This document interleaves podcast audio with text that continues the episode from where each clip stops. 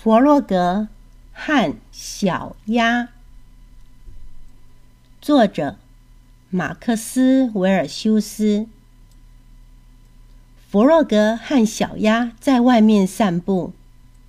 弗洛格说：“我们来游泳吧。”弗洛格说：“我们像鱼儿一样在水下游吧。”弗洛格说：“我们像船一样。”在水面上航行吧，弗洛格说：“我们像马和骑手一样前进吧。”下雨了，弗洛格说：“我们回家吧。”小鸭说：“我们永远都是朋友。”弗洛格说：“当然喽。”然后他们就进入了甜蜜的梦乡。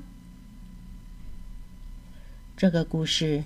就说完了。